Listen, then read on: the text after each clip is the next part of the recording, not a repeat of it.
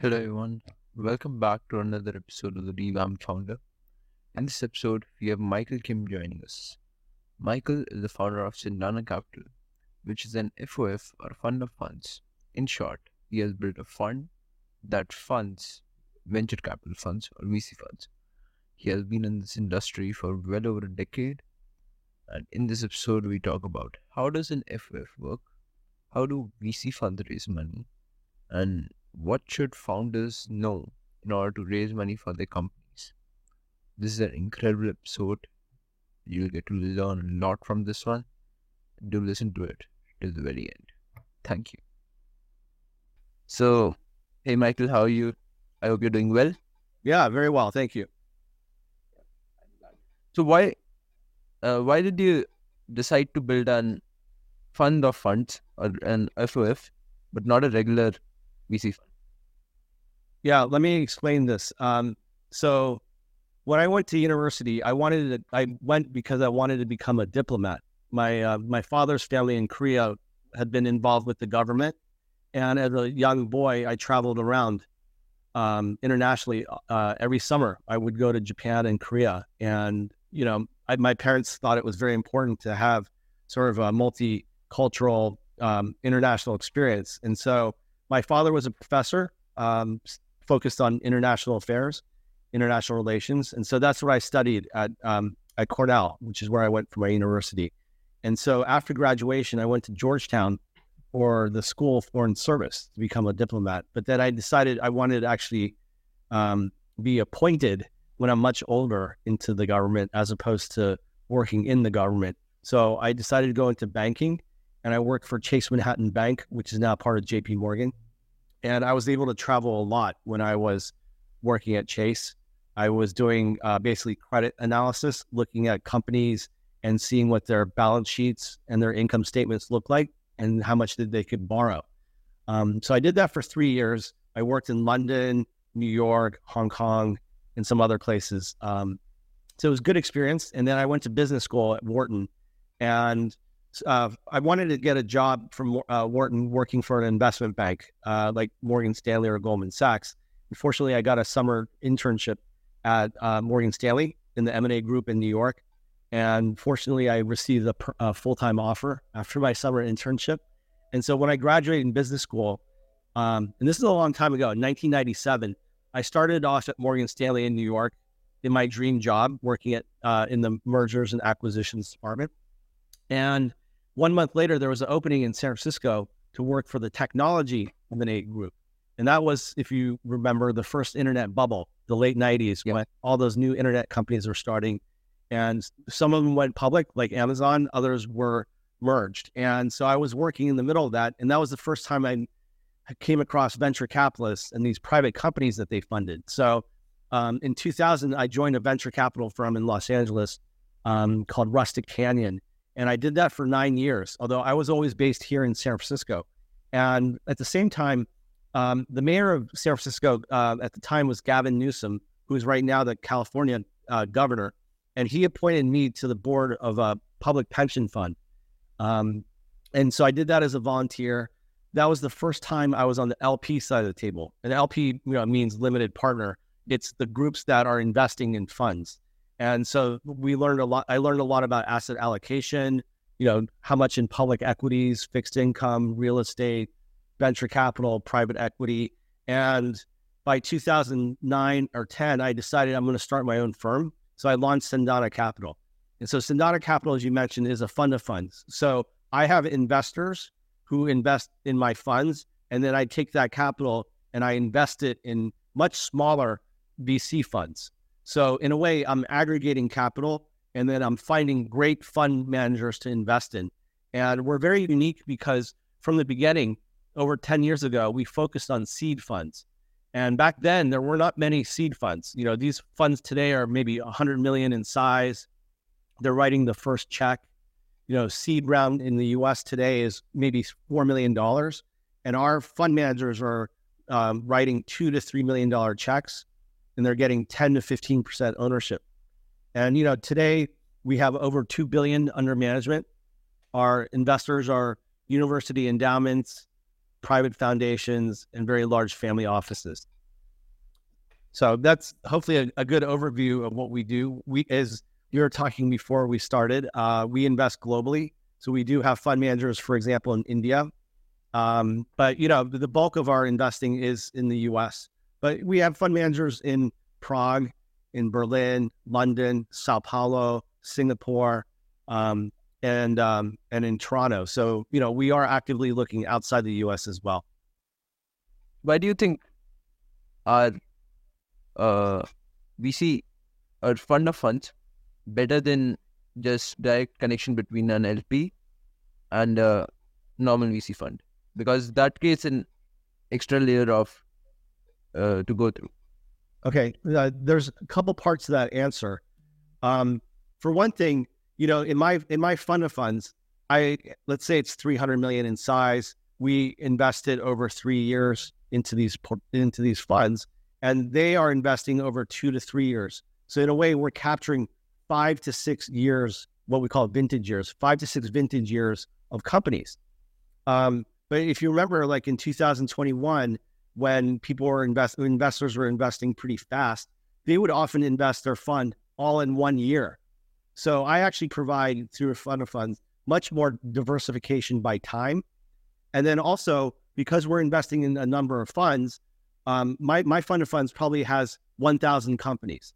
And so you have diversification by number of companies. And then, of course, diversification by geography and by sector. And so with all that all that diversification means lower risk, at least in our minds. And let me explain it in a different way. If you had a continuum of risk and reward, you know, if you invested in one company, more than likely that's going to be a zero. But on the very small probability that it's the next Facebook, then suddenly you've done very well. In the middle are venture capital funds, and they invest in 30 to 40 companies. So they have a little bit more diversification.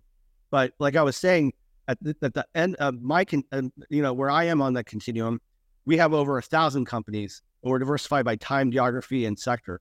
So I think we provide a lot lower risk. And then another way to answer your question is that when we look at some of my investors, you know, one of them is the University of Texas. They have a, over a $60 billion endowment and they need to write larger checks. You know, they can't write 10 million into a, a small seed fund. They have to write 100, 200 million dollar checks. So they actually can't access these small funds. Um, if you take a family office or a founda- a private foundation, oftentimes they don't have a large investment staff. And so in a way, they're outsourcing their investing to me. Um, so those are some of the reasons why, you know, people use fund to funds. Um, you know, some of my other investors use us because they want to meet, they want us to to uh, filter and find the best seed funds, and then my investors come in directly into those as well. So we help unearth or we help search for the best seed funds, and my investors are investing directly into that, and we we encourage that. Makes sense. That's. How what do you when you invest in a VC fund, you look at the thesis or the or the actual fund manager? Yeah, we look at a lot of things. Um, we invest in first time funds, but we don't invest in first time investors. So when we're looking at a, a, potential investor, we look at their track record. Um, maybe they were an angel investor, maybe they made 10, 20, 30 investments uh, using their own, in, own, own capital. Um, we, we look very much for is their networks. So we think about things in network. And so you might have someone who was very early on at Stripe. And so they know all the, the founders of Stripe. They know the first 100, 200 employees. And ultimately, at all these larger private companies, people ultimately leave, start their own companies, maybe start their own funds. And so you can imagine um, where there's different networks uh, Facebook, Google, Twitter, uh, Stripe, you know, groups like that um, so I would say that uh, the majority of the funds that we invest in are people who have that experience working at companies. Uh, certainly, uh, a lot of them have started their own companies, so they were startup founders themselves. And so, if I could give any advice, it is that in venture capital, operating experience is very valuable um, because when you're competing for a deal, and um, you know, let's say the founder is in fintech, and so they want to work with other with the fund managers who have that uh, domain expertise, the operating experience, and also uh, who have that empathy of a startup founder. You know, because it's very very difficult, and it's late hours like you you're experiencing right now. Um, and you know, I, I think um, it, it's it's it's that that type of sort of experience that is very very important. So you know, coming out of a university, you may want to go work for a company for a few years, and then maybe you know you work for a startup that um, is becomes you know mid-size or even big big, and then ultimately you could leave and potentially join a venture capital firm because on the flip side, the venture capital firm they're looking for people who have the operating experience. They're not looking necessarily for an, at least for the younger people, they're not looking for someone who has a lot of investing experience, but they they need to win the deals, and founders want to work with people who know what they're talking about. That's that's a good point. Related to this, we're talking a little bit about the track record. Yep. So, let's say if a person wants to build a VC fund, you think having a finance degree as a track record is a prerequisite? Well, when I say track record, it's actually making uh, a, uh, uh, a, record of making investments into interesting yeah. companies. And then, you know, these companies ideally have raised their seed round and then their series A and then their series B. So it, it may take a few years to see how well these companies do. Um, what we also look for is who are the other investors. And so, you know, um, for example, was you know this company in, uh, did Sequoia or Accel do the Series A or B? Um, that's usually a sign that the company is very promising. So you know we look at a lot of intangibles, um, and then when we look for you know I talked about networks, but also when we look at a fund, we think about and we talk a, we talk very uh, often with the fund manager about their portfolio construction. And what that means is, let's say you had a $100 million fund.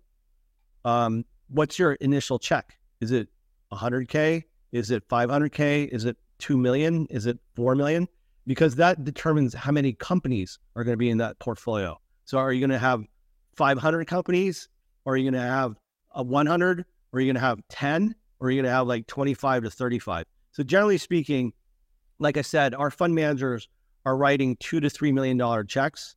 So let's say if you had hundred just to make the math easy, let's say you had, um, a, you know, you're writing $3 million initial checks. You're getting 15% ownership for that initially. And then, you know, you have a portfolio of three, 30 companies. So three times 30 is 90. And then you want to have some reserves for the next round. But it doesn't have to be, you know, the same amount as the initial check. So we see sometimes uh, seed funds being closer to 150 million in size. Um, but so that's actually what we think about. We think about more concentrated portfolios, relatively high ownership. Um, the other thing that we see also is that first time funds are generally smaller. You know, we, we've invested in funds as small as 5 million in size. Um, and then, you know, they, they in a five, $5 million fund, they're maybe writing 100, 200K checks, you know, and then, you know, they're not going to be able to lead the round, but the, if they can get into the good deals, that shows promise. Um, and then when they raise the next fund, maybe it's 25, 40 million, 50 million in size. If it's 50 million, and if you go from 5 million to 50 million, you have to be able to prove to your investors that you can write bigger checks. So now you have to write $1 million checks to 25 companies or 30 companies and then have the rest of the fund as reserves. So it's easy to say, oh, yeah, yeah, yeah. I'm going to write $1 million checks. That's very easy to say. But when it comes to a very competitive deal where all the beast, you know, different seed funds want to get in and it's only a $3 million round, to show that the found, to the founder that they need you, that you're going to add value, that you have domain expertise, you have experience, you have the networks that can help the company. Because if a founder can choose amongst all these different options, you know, for a $1 million check, um, you, you really have to have that sort of track record, that life experience, that work experience. that's totally different than like if you're a tiny fund and you're writing 100k checks. The founder say, "Yeah, yeah, couple, you, you can invest." But when you go from one 100k to 1 million check sizes, you really have to show that you can add value to the founder. Yep, this is so. To summarize, if if the fund is it's a relatively small fund, then the and there are a lot of funds competing for the same deal, And the founder has a lot of options. Whereas in bigger funds, the first part is not there. Yeah, that's right. I mean, I think you basically have to um, be able to prove your worth uh, it, it, as you write larger checks. Because if the you know our, our fund managers are with the larger funds, um, they're writing three million dollar checks into a four million dollar round, so they're basically taking almost all of the round. So they need to show the founder has to be convinced that that that's the right person, that's the right VC they want to work with. Yep, that that's interesting. So I, will switch switch it roughly a little bit. So how do all the people related to this is a very like basic question that I was talking about. In every part of a VCD, let's call that. How do how does the how does each person make money? Talking about LPs, GPs, and then the founders. I'll give you an example. So yeah. we have a fund manager uh, called Mucker Capital. They're in Los Angeles. Their first fund was 12 million in size. They invested in a company called Honey, uh, which does it's basically a, a, browser plugin that shows all the different coupons um, for e-commerce sites. And PayPal bought them for four billion dollars in cash. But Mucker owned seven percent of that. So 7% of 4 billion is 280 million. That's 22x the $12 million fund size. So we we we received a 22x return on our investment into Mucker's fund. But the the two co-founders of Mucker, they uh, they get carried interest, and what carried interest is is a percentage of the profits. So in carried interest, or people call it carry. Carry uh, for Mucker was 20%. So 20% of 280 million is 56 million. So the two co-founders made 56 million dollars from that one investment from a 12 million dollar fund. Now that's an extreme example. Most venture deals don't sell for 4 billion. The average is less than 100 million. But you, I use that as, as an example to show how as an LP we made a 22x return and how the VCs made um, you know, life changing money, $56 million from a, from a small fund, from a $12 million fund. Now, of course, the founder, founders of that company, they own over, you know, 30% of that company or more. So they made, um, you know, they, they made over a billion dollars. So, you know, if you're, there's plenty of examples of founders who've done well, but that, hope, that example hopefully shows to, to, to you that how uh, an LP would make money and also how the VC makes money. Yep, that's that that's that was a great example. So are VCs only looking for exits? Well, that's ultimately, uh, the answer is yes, and that's because VCs are investors um, who have LPs, and LPs want a return. Now, VC funds are typically ten years plus two one year extensions. So basically a 12 year life cycle. A VC fund is 12 years. And so, you know, in the first three or four years, they're making the investments. And then hopefully uh, a number of them are increasing in value. Their, you know, their revenue goes up, they're bigger. Uh, new investors come in at a higher valuation. And then ultimately, in the ideal world, the company goes public um, or it's acquired by a big bigger public technology company. Um, the typical outcome is acquisition, it's not IPO.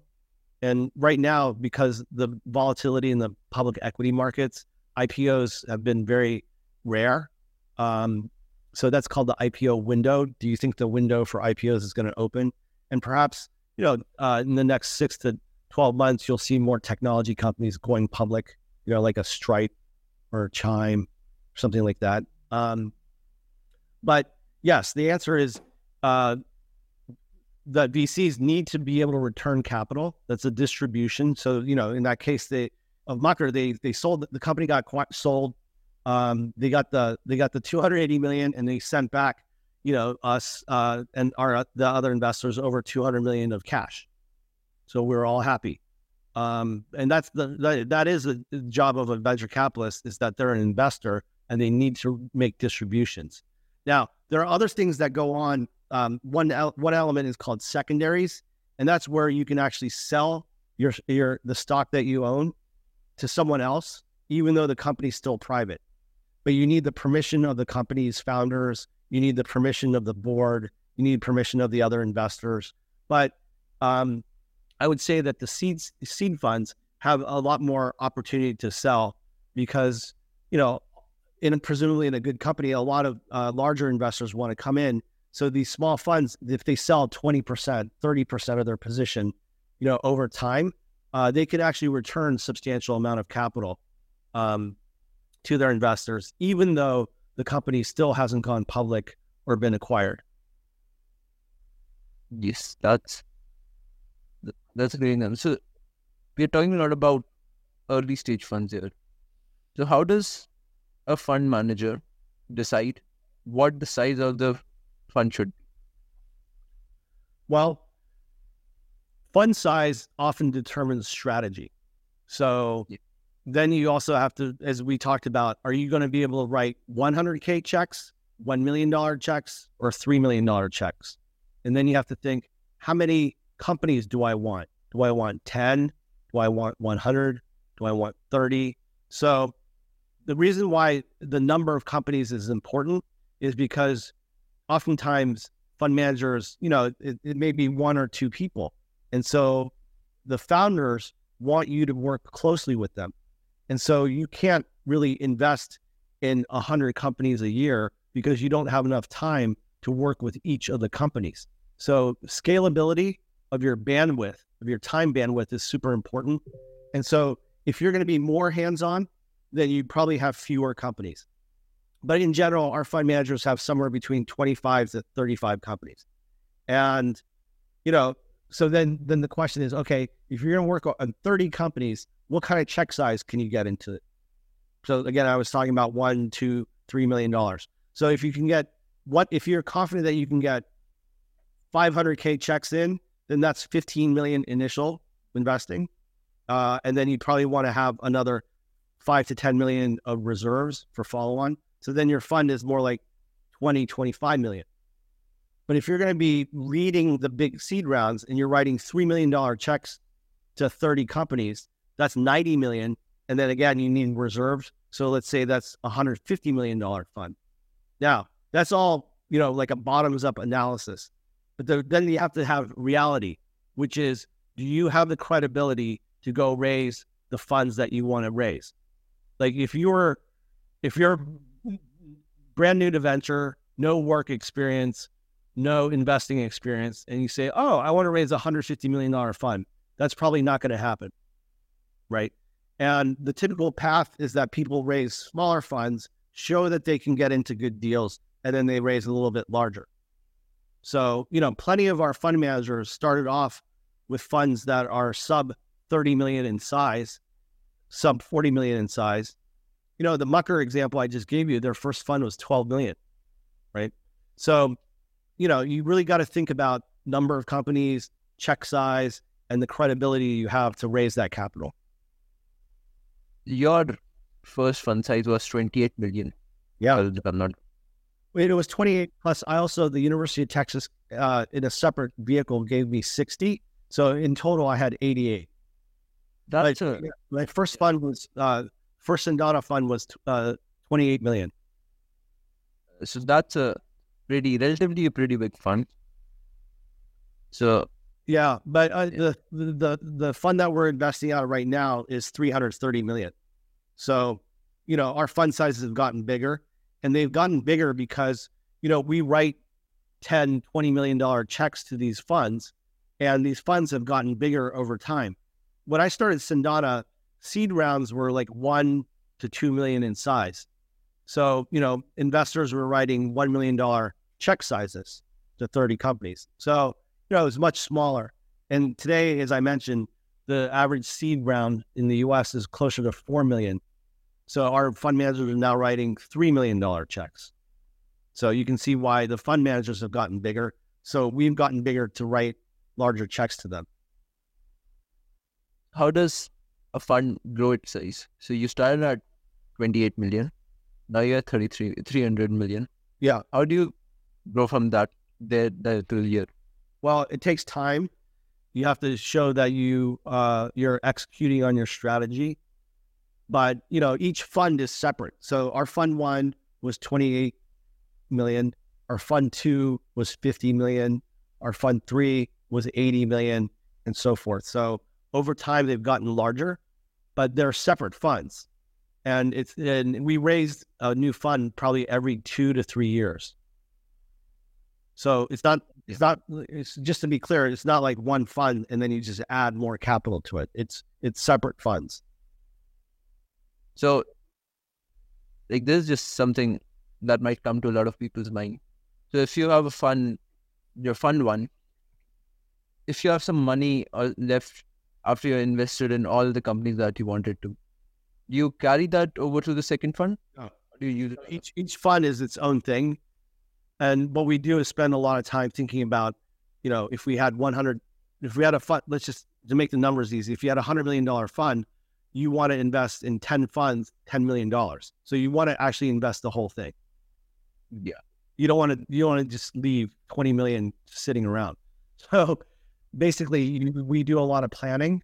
It's what we call our forward calendar. We think about what funds are coming up over the next few years, and then we basically create a budget for it. Now that always changes because the fund manager might raise sooner or later. Um, they might change the fund size. So, and then uh, we also have to have uh, open spots for new fund managers. Yep, that's so. How do you? How many this is something which I'm asking for a follow up question. How many funds do you deny before accepting sums? Uh, that's a good question. We we because we're pretty well known uh, as focused on the seed space, we get a lot of incoming emails from uh, new fund managers, um, and I think we probably see you know 600, eight, six to seven hundred new fund managers a year and we probably invest in two or three of them. Now, um, that's for our, our, our core strategy. Uh, a few years ago, we started um, a program called the Pilot Program, where we invest $1 million uh, into fund managers because we like the fund manager, but we want to see how things develop. Like maybe they're in a new geography or maybe they're in a new sector. So, you know, we did that with FinTech. We did that with digital health. We did that with Los Angeles. We did that with Boston. Um, we did that with Sao Paulo. So, you know, that's almost like an experimental check, although we don't view it as an experiment. It, we, in a way, we we and the fund manager view it as an on ramp to ultimately becoming a core check, which, like I said, was 10 to 20 million. Um, so we we usually add five or six of those every two years. Um, and then I I think um, two years ago, we started what we call the Nano program. And the Nano program was to focus on funds that were very small, sub 20 million in size. And the reason why is that over the past five or six years, a lot of founders would have like side funds. You know, AngelList made it easy to have your own little fund. And so a lot of founders had five, $10 million funds. And as I was talking about earlier, you know, if you're a founder, you want other founders involved because they know that they, they've gone through that experience. And so a lot of these founders with these side funds are getting into the best deals. And basically, LPs were not going after those. Um, so I wanted to make sure that we could invest. We had a way of investing in these founders. And, and, and the, the important point here is that, um, generally speaking, LPs want to invest in fund managers who are working full time right? If you're going to give someone money, you want them to work 110% of their time on this. Um, but the, what I'm describing with Nano is that oftentimes these founders uh, have a full time job running their own company, and these funds are more like side funds. So, you know, we're I think we're still the only institutional LP that's investing in these small funds like that, and so we're adding you know three to four of these a year. Um, so basically, I, I guess I'm saying that with Pilot, with Nano, we're probably adding, you know, five five new names a year. And then with our core checks, we're probably adding one to two new names a year. But we probably see seven, seven, eight hundred of these. Uh, so it's a small percentage, very small percentage. So when we talk a little bit about LPs there, so when you were raising your fund, how did you meet LPs? That's the ah was how do you get in touch with LPs? They are mostly they are rich, wealthy. No offense with old people. Yeah. Well, okay. Uh, some of them are, but they're all very. Yeah. Um, what I would say is that, you know, university endowments are um, are oftentimes very large pools of capital, and they have full time professional staff, and so their job is to find new opportunities to invest in. So you can you can you know email Harvard University's endowment and try to get a meeting. Now, if they have no interest in your area of focus, then it's a short discussion. They'll just say it's not a fit. But they might be in, interested in what you're doing, and they might take a first meeting. Um, and and um, they're also consulting firms like Cambridge Associates. So Cambridge Associates works with a lot of uh, foundations and family offices and it provides advice on what funds to invest in. So early on, I spent time with Cambridge Associates. They understood my strategy. They had clients who were interested in it. So, you know, they brought on a number of their clients as LPs of ours. Um, family offices are actually the hardest to penetrate because oftentimes, you know, they won't they, the, oftentimes they're very cutting edge in their thinking, but they generally uh, would prefer to have a trusted person make the introduction. So, warming, yeah, a very warm intro. And so, one fundraising strategy is when you're talking to investors, ask them for other introductions to uh, uh, ask them for introductions to other LPs. So if if one family office likes your strategy, then you can say, oh, do you have other ideas, other family offices that you think might be interested in my fund? So it, it it's very time consuming. There's no easy way to do it. Um, but the institutional investors, like again, the endowments, the consulting firms, the foundations, they have professional staff, and it's their job to find new invest new investment opportunities. Do you think it's in is it's easier to raise money for a startup or raise money for a venture fund? Ah, that's a good question.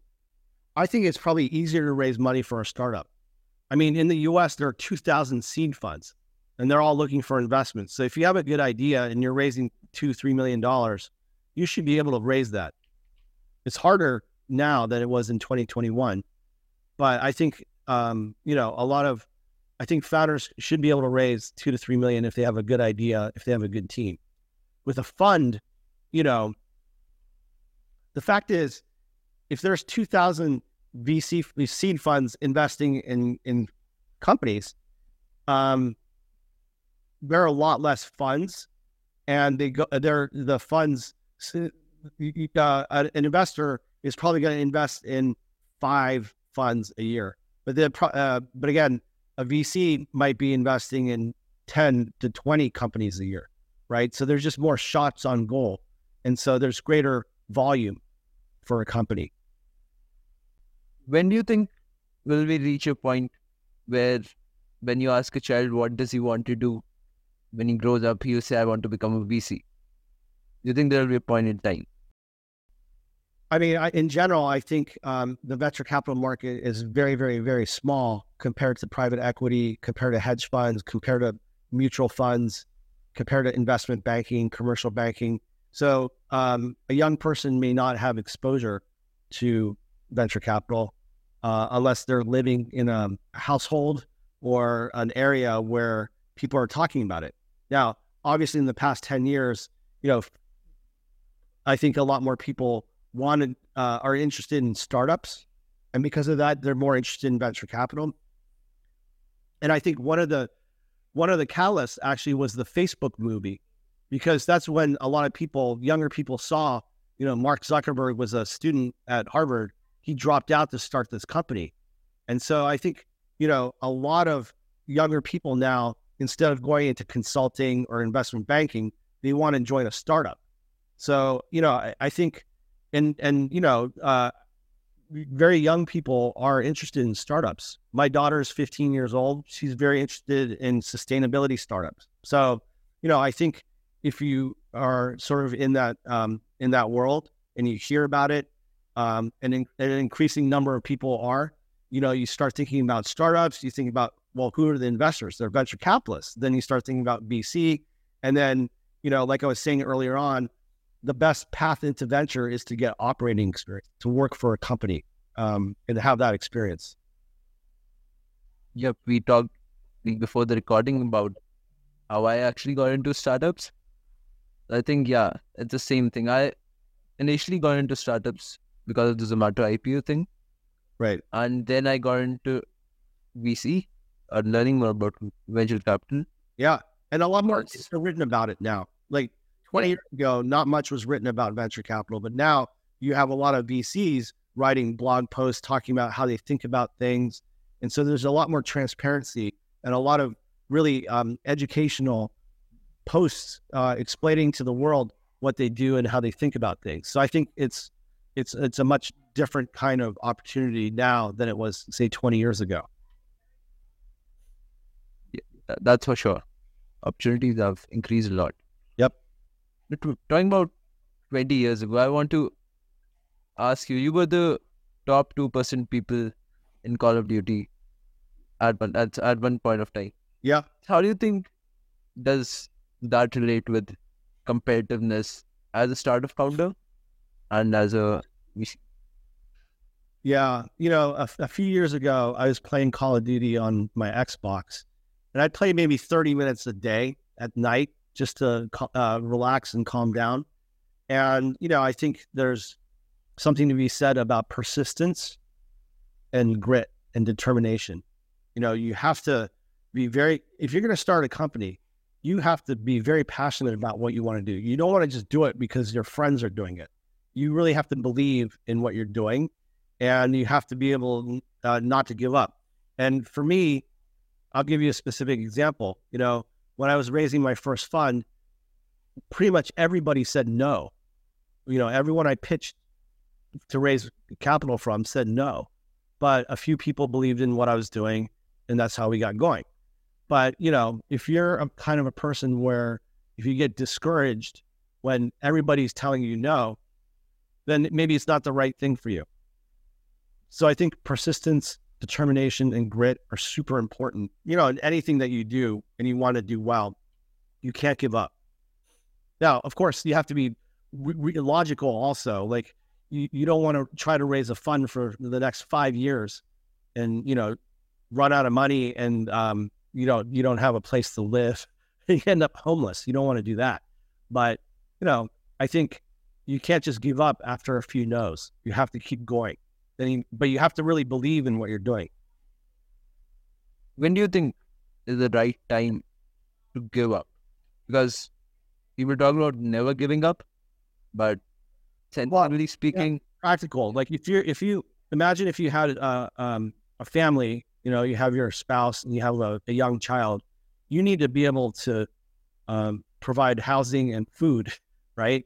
And if maybe you, you have some savings and you can try to fundraise for one year or two years, but then after that, you need to get a job because you need to pay rent or your mortgage or, you know, pay for groceries. So there's a practical element to this, of course. Um, but you know, I my main point here is that you don't give up after a few no's. Um, in fundraising, you have if you especially if you believe in what you're doing. That I think that it from my side. I think I don't have any follow up questions. Okay. That Well, this is anything you'd like to say?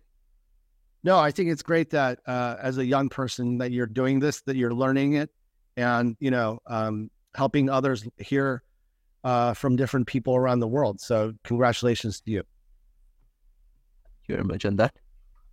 Yeah. All right. Thanks. Uh,